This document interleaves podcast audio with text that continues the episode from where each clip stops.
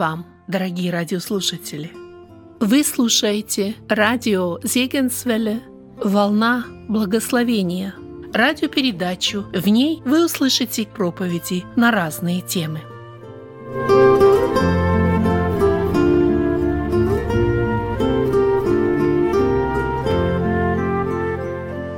Вот уже на протяжении более 30 собраний мы с вами рассматриваем чудесную жемчужину гомилетики. Но это такое название для нее, для Нагорной проповеди даже не совсем почетное. Какая же она жемчужина гомилетики? Она и есть сама проповедь нашего Господа, Его речь, э, которую можно поставить в образец всем проповедникам. Так кратко, никто не сказал, как он, и в то же время так емко и глубоко, а так э, проникновенно в сердце тоже никто не смог сказать. Мы все очень многословные, мы осторожные в словах. Христос очень меткий.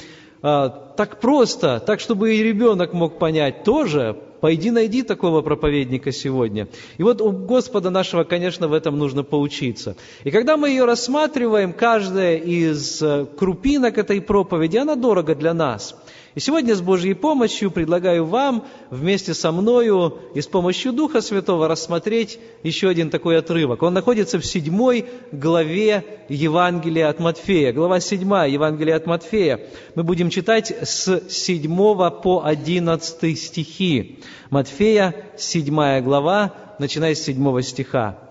«Просите, и дано будет вам, ищите, и найдете, стучите, и отворят вам». Ибо всякий просящий получает, и ищущий находит, и стучащему отворят. Есть ли между вами такой человек, который, когда сын его попросит у него хлеба, подал бы ему камень, и когда попросит рыбы, подал бы ему змею?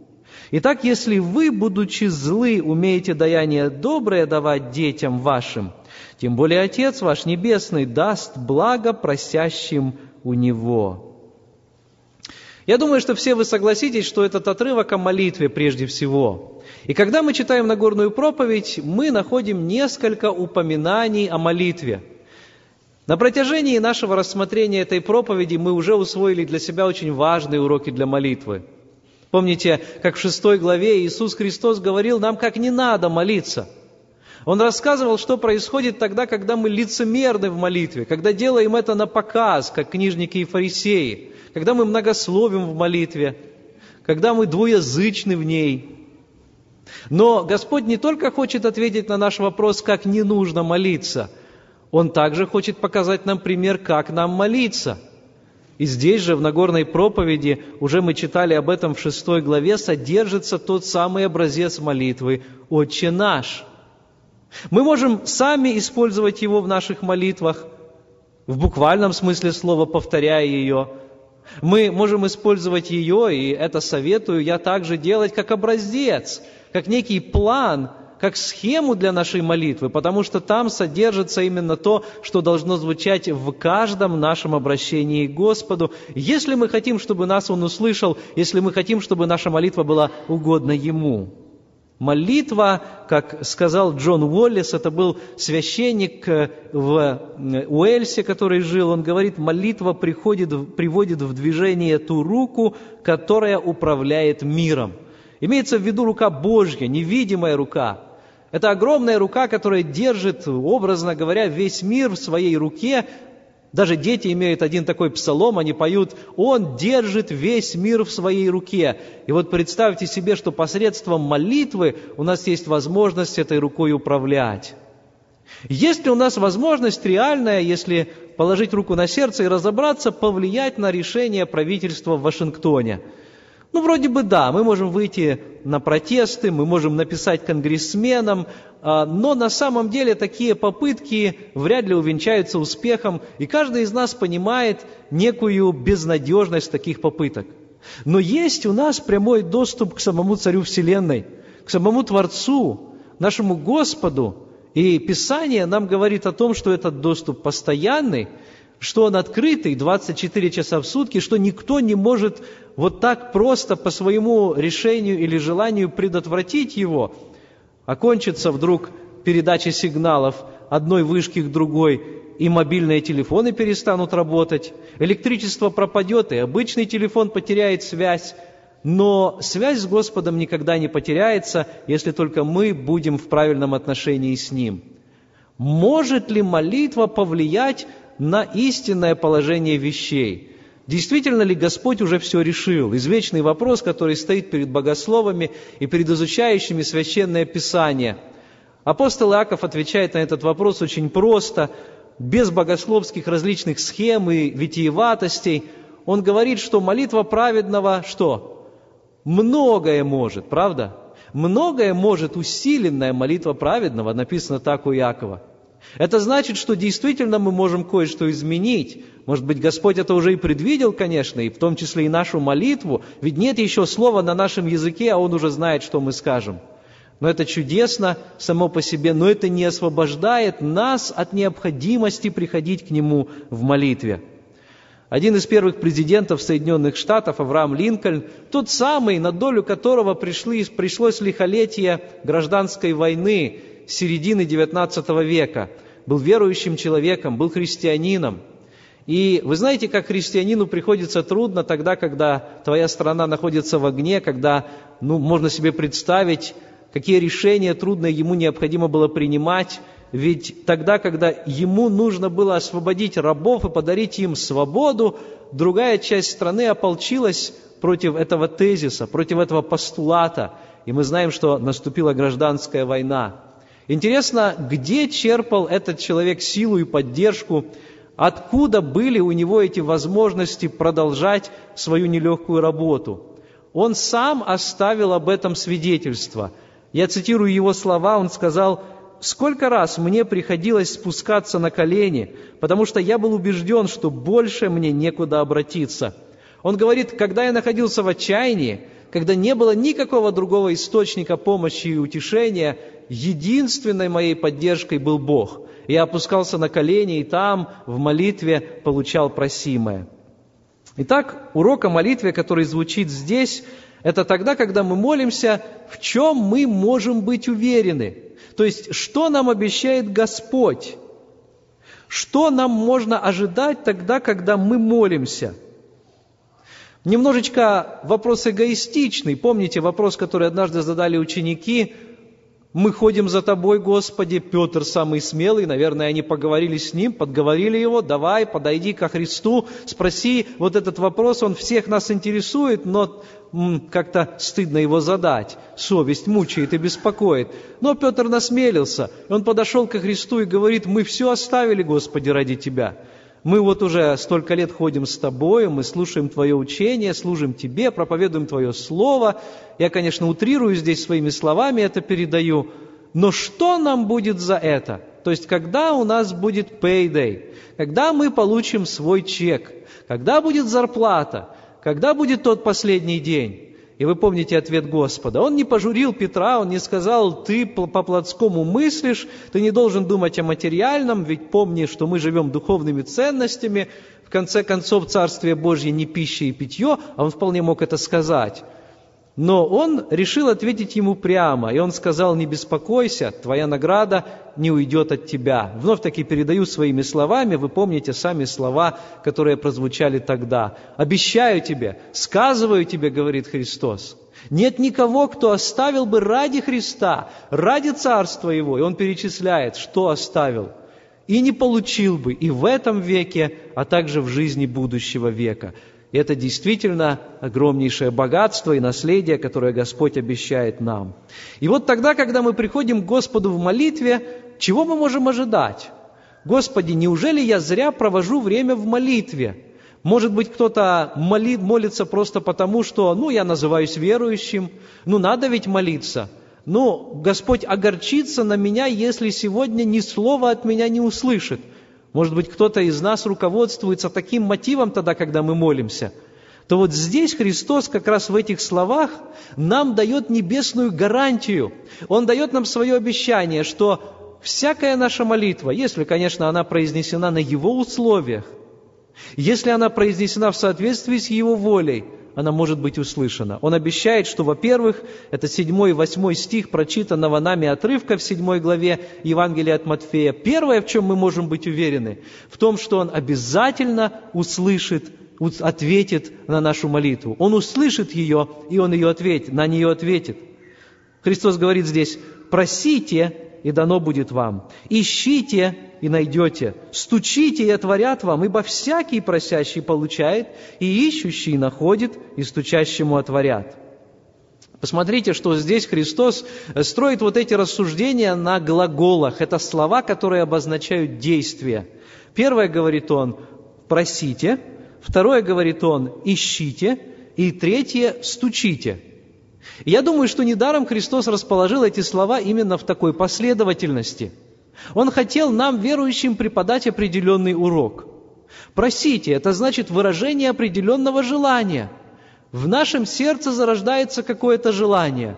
Ах, как хотелось бы, чтобы, и потом троеточие, чтобы в мире не было войны, чтобы в моей семье был мир, чтобы у меня была повыше зарплата, чтобы в нашей церкви было побольше служителей и так далее. У каждого из нас может быть свой список, часть этого списка может совпадать, но все начинается с этого желания. И мы начинаем просить. Мы, обращаясь по сторонам, обращаясь вокруг, не находим помощи, поддержки и понимаем, что некому больше обратиться, и есть только Господь. Но это оказывается только начало.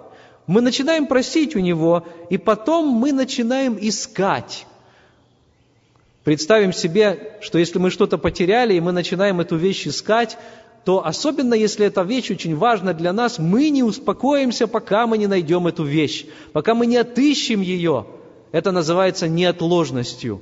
Смотрите, как прогрессирует здесь мысль Христа. Он говорит, вы начинаете просить. Если вы даже не получаете, неужели вы бросаете? Неужели вы говорите, ах, ладно, помолился один раз, ничего не получилось, ну, наверное, не воля Божья. Если это по-настоящему важно для нас, то мы будем продолжать искать.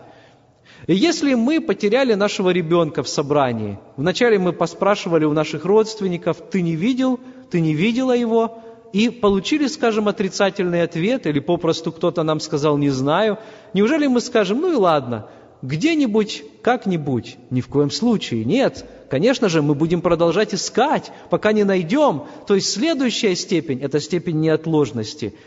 Но что происходит тогда, когда мы не получаем просимого, когда мы не находим искомого, мы начинаем стучать. Наша настойчивость должна еще больше увеличиться. Стучите, говорит Христос. Это третий глагол. Представьте себе человека, который пришел к вам и стукнул один раз в дверь. Я не знаю, было ли у вас такое, может быть, у кого-то звоночек есть, но если вам, чтобы попасть к вам в дом и привлечь ваше внимание, нужно постучать, то вряд ли кто-то будет стучать один раз. Этим вряд ли кого-то привлечешь внимание. Потому что каждый подумает, наверное, мне послышалось, наверное, это была какая-то ошибка. У людей принято стучать хотя бы несколько раз – а если нет ответа, то, наверное, вы услышите повторный, более настойчивый стук. Несколько раз человек будет стучать. «Стучите», — говорит Христос. Здесь уже высшая степень постоянства в молитве. Так же, как тот человек, который пришел к двери и стучит в эту дверь, так и вы будьте в ваших отношениях с Господом. Не бросайте молитвенной жизни, не ставьте точку в ваших молитвах. Тогда, когда вы попросили и не получили, не останавливайтесь на, на этом и, идете, и идите к следующей степени. Идите к тому, чтобы искать, идите к тому, чтобы быть неотложным у Господа. И потом, даже если это не работает, если это не получилось, то тогда следующая, третья степень, будьте постоянны в молитве, то есть стучите. Смотрите, какое подобное выражение употребляет Господь в 29 главе книги пророка Еремии. Там говорится о том, что происходит, когда мы взыщем Господа. 29 глава, 13 стих, книга пророка Иеремии.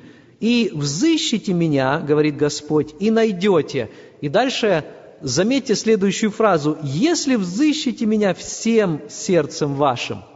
То есть Господь говорит, я откроюсь тебе, мой дорогой друг, ты, любой человек, но только должно быть соблюдено одно условие. Все твое сердце должно быть направлено на меня. Ты должен быть готов воспринять меня всем моим сердцем. Ты должен искать меня так, как, помните, наш христианский поэт пишет, как ищут хлеба.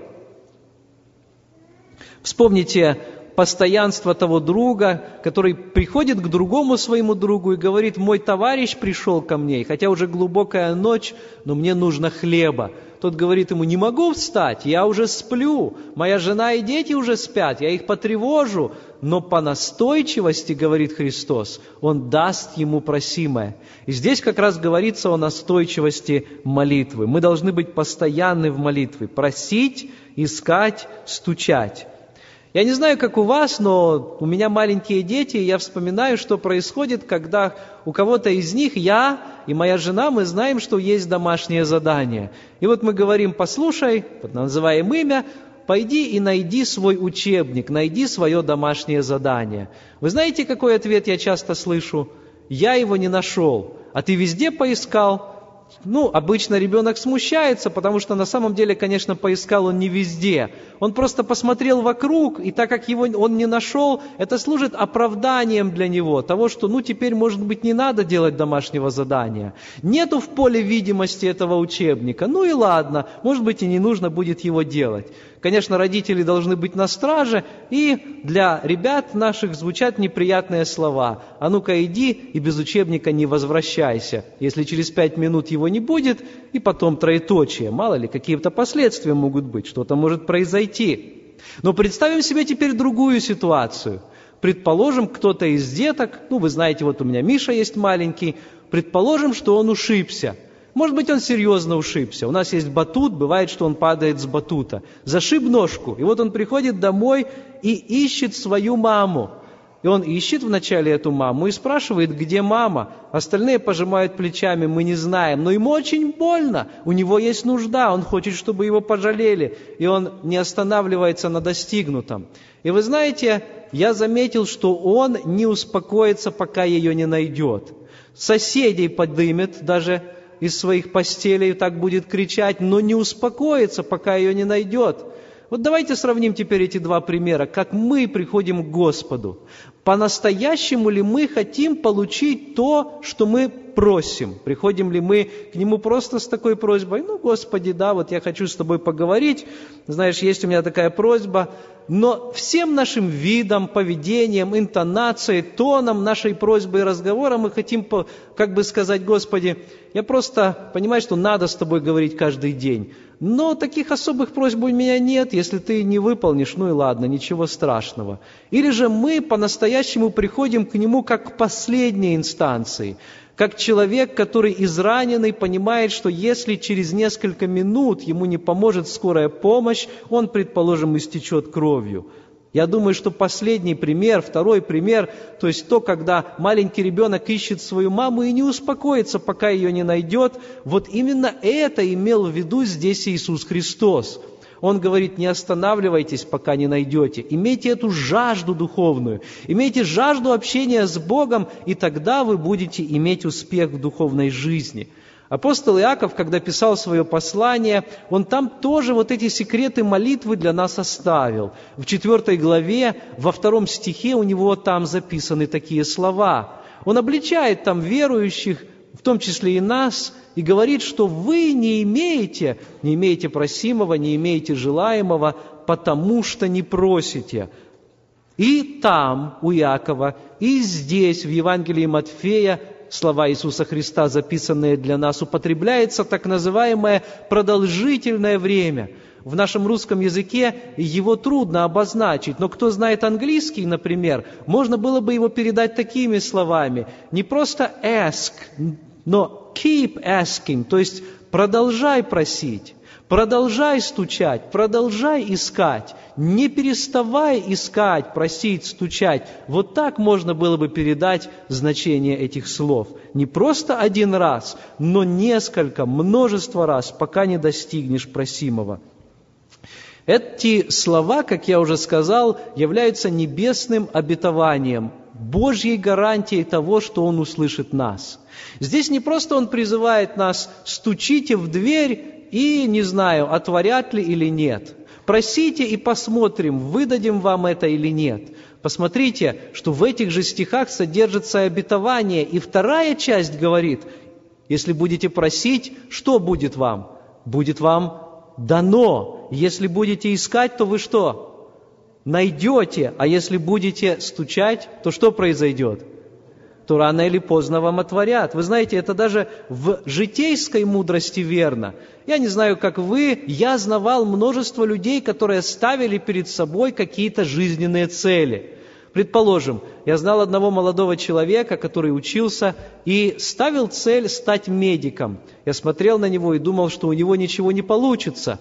Я говорил ему, что если ты не будешь посвящать себя этой профессии, у него были определенные трудности и с языком, и э, некоторые другие, которые я думал, что не позволят ему стать вот представителем этой профессии. Но у него был один большой плюс, а именно целеустремленность. Он действительно хотел этого. И поэтому тогда, когда у него не получилось поступить один раз, второй раз, он не отчаялся. Он попросту сделал выводы из своих ошибок. И потом, снова и снова пробуя и пытаясь, методом пробы и ошибок, он достиг своей цели. В романе Алексея Толстого о Петре Первом, есть у этого русского писателя такой роман, описывается история этого знаменитого самодержца российского, первого императора Петра Великого. И вот там говорится о том, что Петр I, ну, скажем, из истории мы знаем, что он победил в войне против шведов. Я думаю, что многие сидящие здесь помнят этот факт, тем более, что у нас на Украине неоднозначное было отношение к нему в советское время, а потом уже во время независимости. Помните, да, тот самый Гетман Мазепа пострадал там. Но факт не в этом, а дело в том, что, оказывается, победа-то ему досталась не так просто. Дело в том, что войска как такового сильного и обученного у него не было. И вот Алексей Толстой в своем романе описывает, что Петр неоднократно пытался напасть на шведов или вступить в, с ними в войну, и не один раз терпел поражение – и всякий раз, когда терпел он это поражение, и, кстати, оно было сокрушительным, его разбивали в дребезги, в прах, у него почти ничего не оставалось, он не в отчаянии и в унынии возвращался к себе на родину, возвращался, тогда еще Москва была столицей, так вот, возвращался в нее, в Москву, не в отчаянии и в унынии, но с решимостью сделать выводы из этих ошибок, и потом с новой силой прийти и сделать новый напор на неприятеля, что и произошло. И вот пришел тот час, когда вы знаете, что был завоеван берег Балтийского моря российскими войсками, был основан город Санкт-Петербург, ну и другие подобные деяния, которые в истории получили название «Окно в Европу». Вот здесь вот в стихе восьмом Иисус Христос как бы подчеркивает, что всякому, кто стучит, ему отворят, кто просит, ему дадут, и кто будет искать, он найдет. Он как бы подчеркивает, что вот такая целеустремленность у нас должна быть в духовной жизни. Так же, как человек светский, мирской, ищет как свои, употребить свое, свою жизнь для того, чтобы достичь своих целей. Ну что это за цели? Ну, даже вот такая цель, какая была у Петра, вроде бы и великая цель, но, в принципе, годы прошли, и сегодня мы видим, что эта цель для вечности имеет мало значения. Но у нас имеется великая цель для вечности. Мы можем изменять жизни людей и свою собственную жизнь под воздействием Божьим, пользуясь инструментом молитвы, если мы будем целеустремлены в этом и перед нами, даже если, может быть, нам уже за 30, за 40, за 50 лет, неважно, но все-таки есть еще какой-то промежуток жизни, который Господь может использовать для перемен в нашей жизни. И вот эти слова Христа, они в любой области жизни могут быть применены. Целеустремленный человек, говорит Христос, добьется успеха. Но представьте теперь себе целеустремленного в духовной области человека. Если мирские люди добиваются сами по себе, собственными усилиями, добиваются успеха в этих разных областях, а какую виртуозную игру иногда можно увидеть, да? Вот сегодня есть эти всякие ютубы и так далее, и там иногда такие кадры увидишь. Я не имею в виду всякую грязь, но ведь там есть такие шедевры. Скажем, я видел а, несколько корейских мальчиков, может быть, вы тоже когда-то видели, маленькие мальчики, а у них большие такие гитары, и они так вправно, так искусно орудуют эти, этими струнами, хотя им самим может быть всего лишь по 4, по 5 лет. Почему они это могут делать? Годы или же часы, многие сотни часов тренировок и целеустремленности. Так вот, мирские люди могут достичь этого, этой, э, этого искусства уже здесь. Они могут мастерства достичь. А теперь подумайте, чего мы можем достичь. У нас есть сверхъестественная помощь от Духа Святого. Он сам нам это обещал. И мы можем иметь эту помощь. Итак, Господь слышит наши молитвы. Здесь чудесное обетование. Кто-то подсчитал, и я где-то нашел эту информацию в одной из книг, что в Библии записано всего 667 молитв. В данном случае имеется в виду не просто все молитвы полностью, вот как целые молитвы, но просьбы, 667 таких просьб, которые записаны в Библии. И мы можем найти, что 454, это этот же человек подсчитал, 454 из них имеют свои ответы. Я думаю, что если мы бы прошли сегодня по рядам, то мы бы услышали, что у каждого из вас есть какой-то стих, на который вы полагаетесь, братья и сестры, в своей жизни. А если нет, то я надеюсь, что сегодня вы им обзаведетесь. Пусть этот стих будет опорой, поддержкой вам, пусть он станет золотым стихом, пусть этот стих поддерживает вас в трудные обстоятельства жизни, когда эта поддержка так необходима. Так хочется знать, что есть друг, рядом друг, и что он слышит тебя. Посмотрите, какие россыпи есть у нас в Слове Божьем. Я не смогу здесь перечислить всех стихов, но то, что приходит на ум, ну вот хотя бы Псалом 33, стих 5, там записано, Псалом 33, 5. «Я взыскал Господа, и Он услышал меня, и от всех опасностей моих избавил меня». Или если мы обратимся в Евангелие от Иоанна в 11 главе, простите, Евангелие Марка в 11 главе мы прочтем в 24 стихе, Марка 11, 24. «Потому говорю вам, все, чего не будете просить в молитве, верьте, что получите, и будет вам». Или вот то самое чудесное обетование, которое мы с вами уже вспоминали сегодня, о том, что многое может усиленная молитва праведного. Это обетование записано в пятой главе у Якова в 16 стихе. Конечно, есть условия для успешной молитвы. И мы понимаем, что есть места Писания, которые определяют, что молитва должна быть по воле Божьей. Молитва должна быть по вере, как мы уже прочитали. Мы не должны просить только для себя, хотя и для себя тоже, но не только для себя. Если у нас будут только эгоистические побуждения, такая молитва не будет иметь успеха. Но кто-то из нас тогда скажет, но позвольте, но ведь тогда не все так гладко, как здесь описывает Иисус Христос. Я Скажет кто-то, так и знал, что не все так просто, не просто вот попроси и будет тебе. Но, дорогие мои, я думаю, что никто из нас не был бы рад, если бы Господь отвечал на абсолютно любую, на первую встречную, на первую попавшуюся молитву, просто потому, что мы так захотели или мы ее произнесли. Если бы так было, то мы первые бы завопили бы о том, чтобы так не было, и попросили бы у Господа это изменить. Что было бы, если бы каждая молитва получала ответ? Если бы по каждой нашей вспыльчивой, неразборчивой, немудрой просьбе Господь сразу же выносил решение, сколько вдруг всего злого произошло бы в этом мире. Он и так наполнен злом. Билл Хайблс сказал в одной из своих книжек, э, из своих книжек, что Господь может по-разному отвечать на наши молитвы, и эти молитвы не всегда «да» и «нет». Иногда, особенно если просьба неверная, конечно, мы слышим от Господа «нет». Может быть, мы не слышим этого воочию или ушами нашими по-настоящему, но мы видим, что не происходит того, что мы просим. И это значит, что у Господа есть нечто лучшее, у Него есть какой-то другой план. Если же время не подходит, то тогда звучит ответ от Господа «подожди». Может быть, не время, нужно попросту подождать. Или тогда, когда мы не правы, Его ответ может звучать к нам так «подрасти». Подрасти.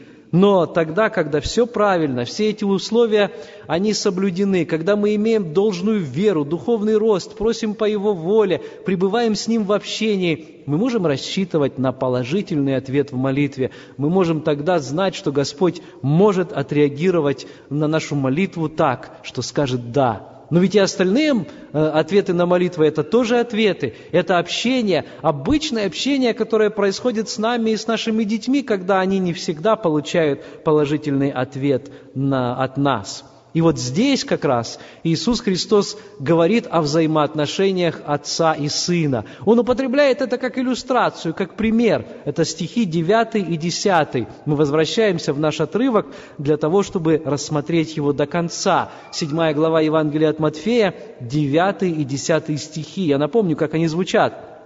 Тут написано, есть ли между вами такой человек, который, когда сын его попросит у него хлеба, подал бы ему камень, и когда попросит рыбы, подал бы ему змею. Конечно, мы представляем себе отца и сына, и представляем, что отец подает сыну тогда, когда тот просит покушать что-то совсем другое. Мы хотим спросить, а что с этим отцом не так? что ему в голову стукнуло, или, может быть, он напился. Он играет эту злую шутку, о которой даже рассмеяться грешно со своим сыном.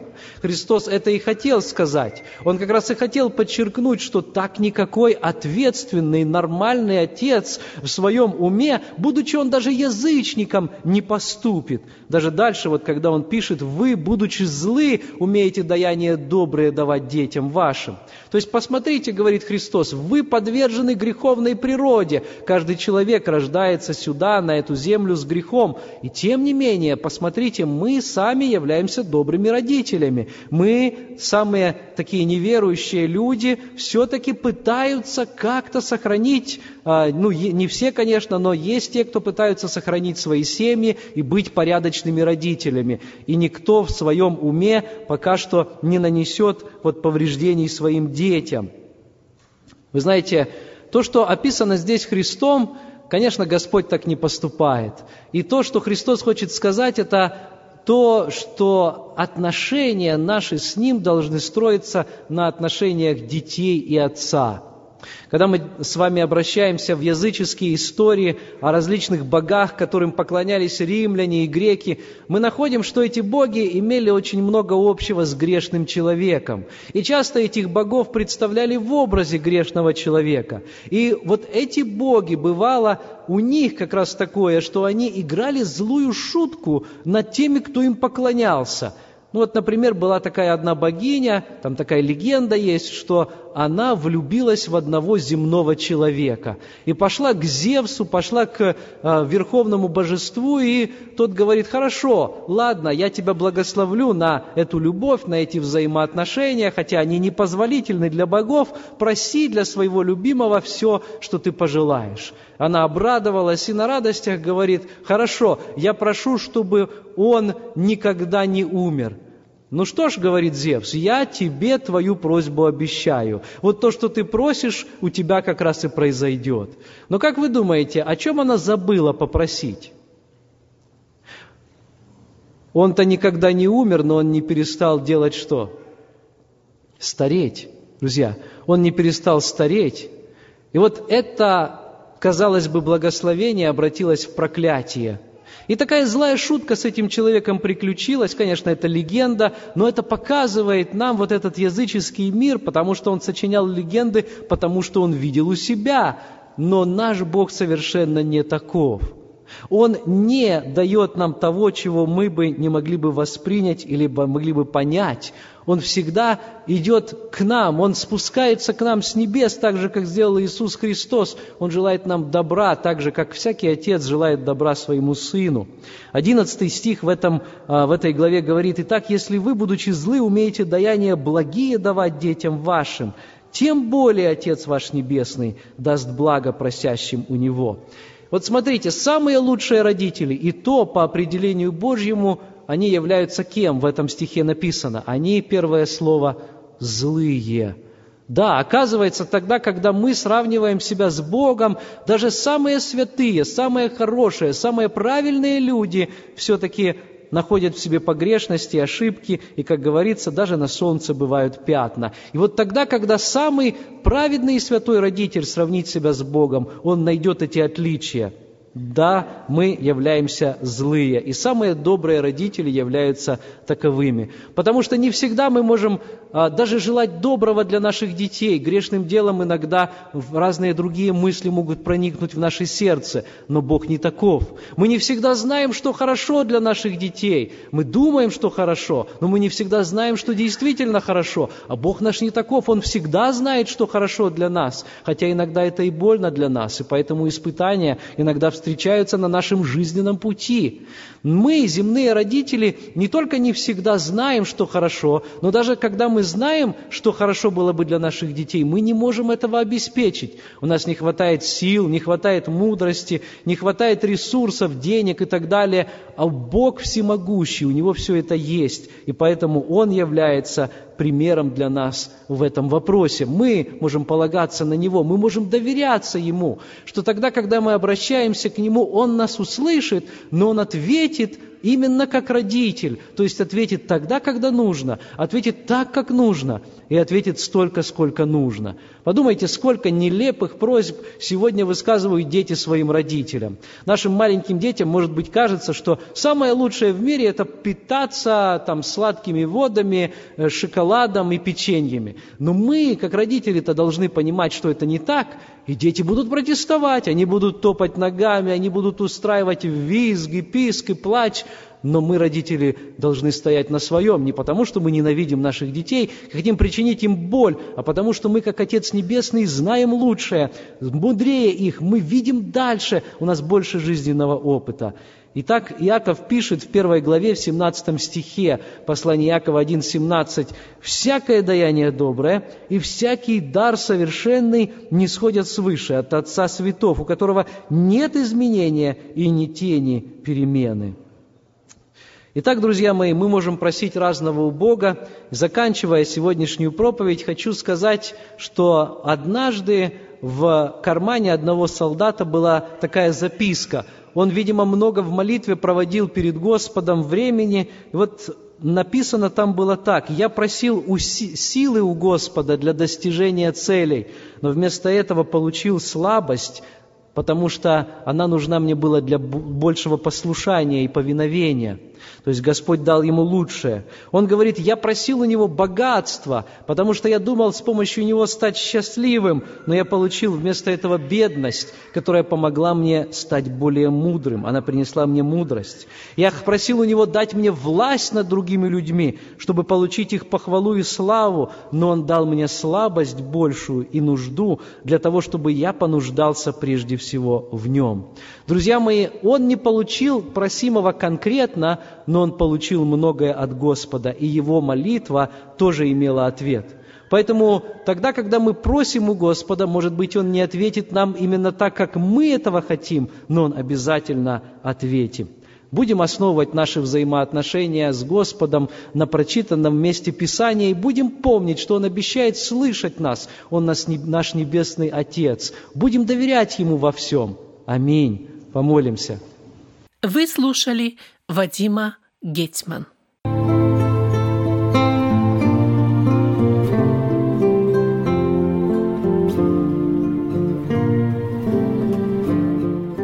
Слушали радио Зекинсвелле «Волна благословения», город Детмалт, Германия.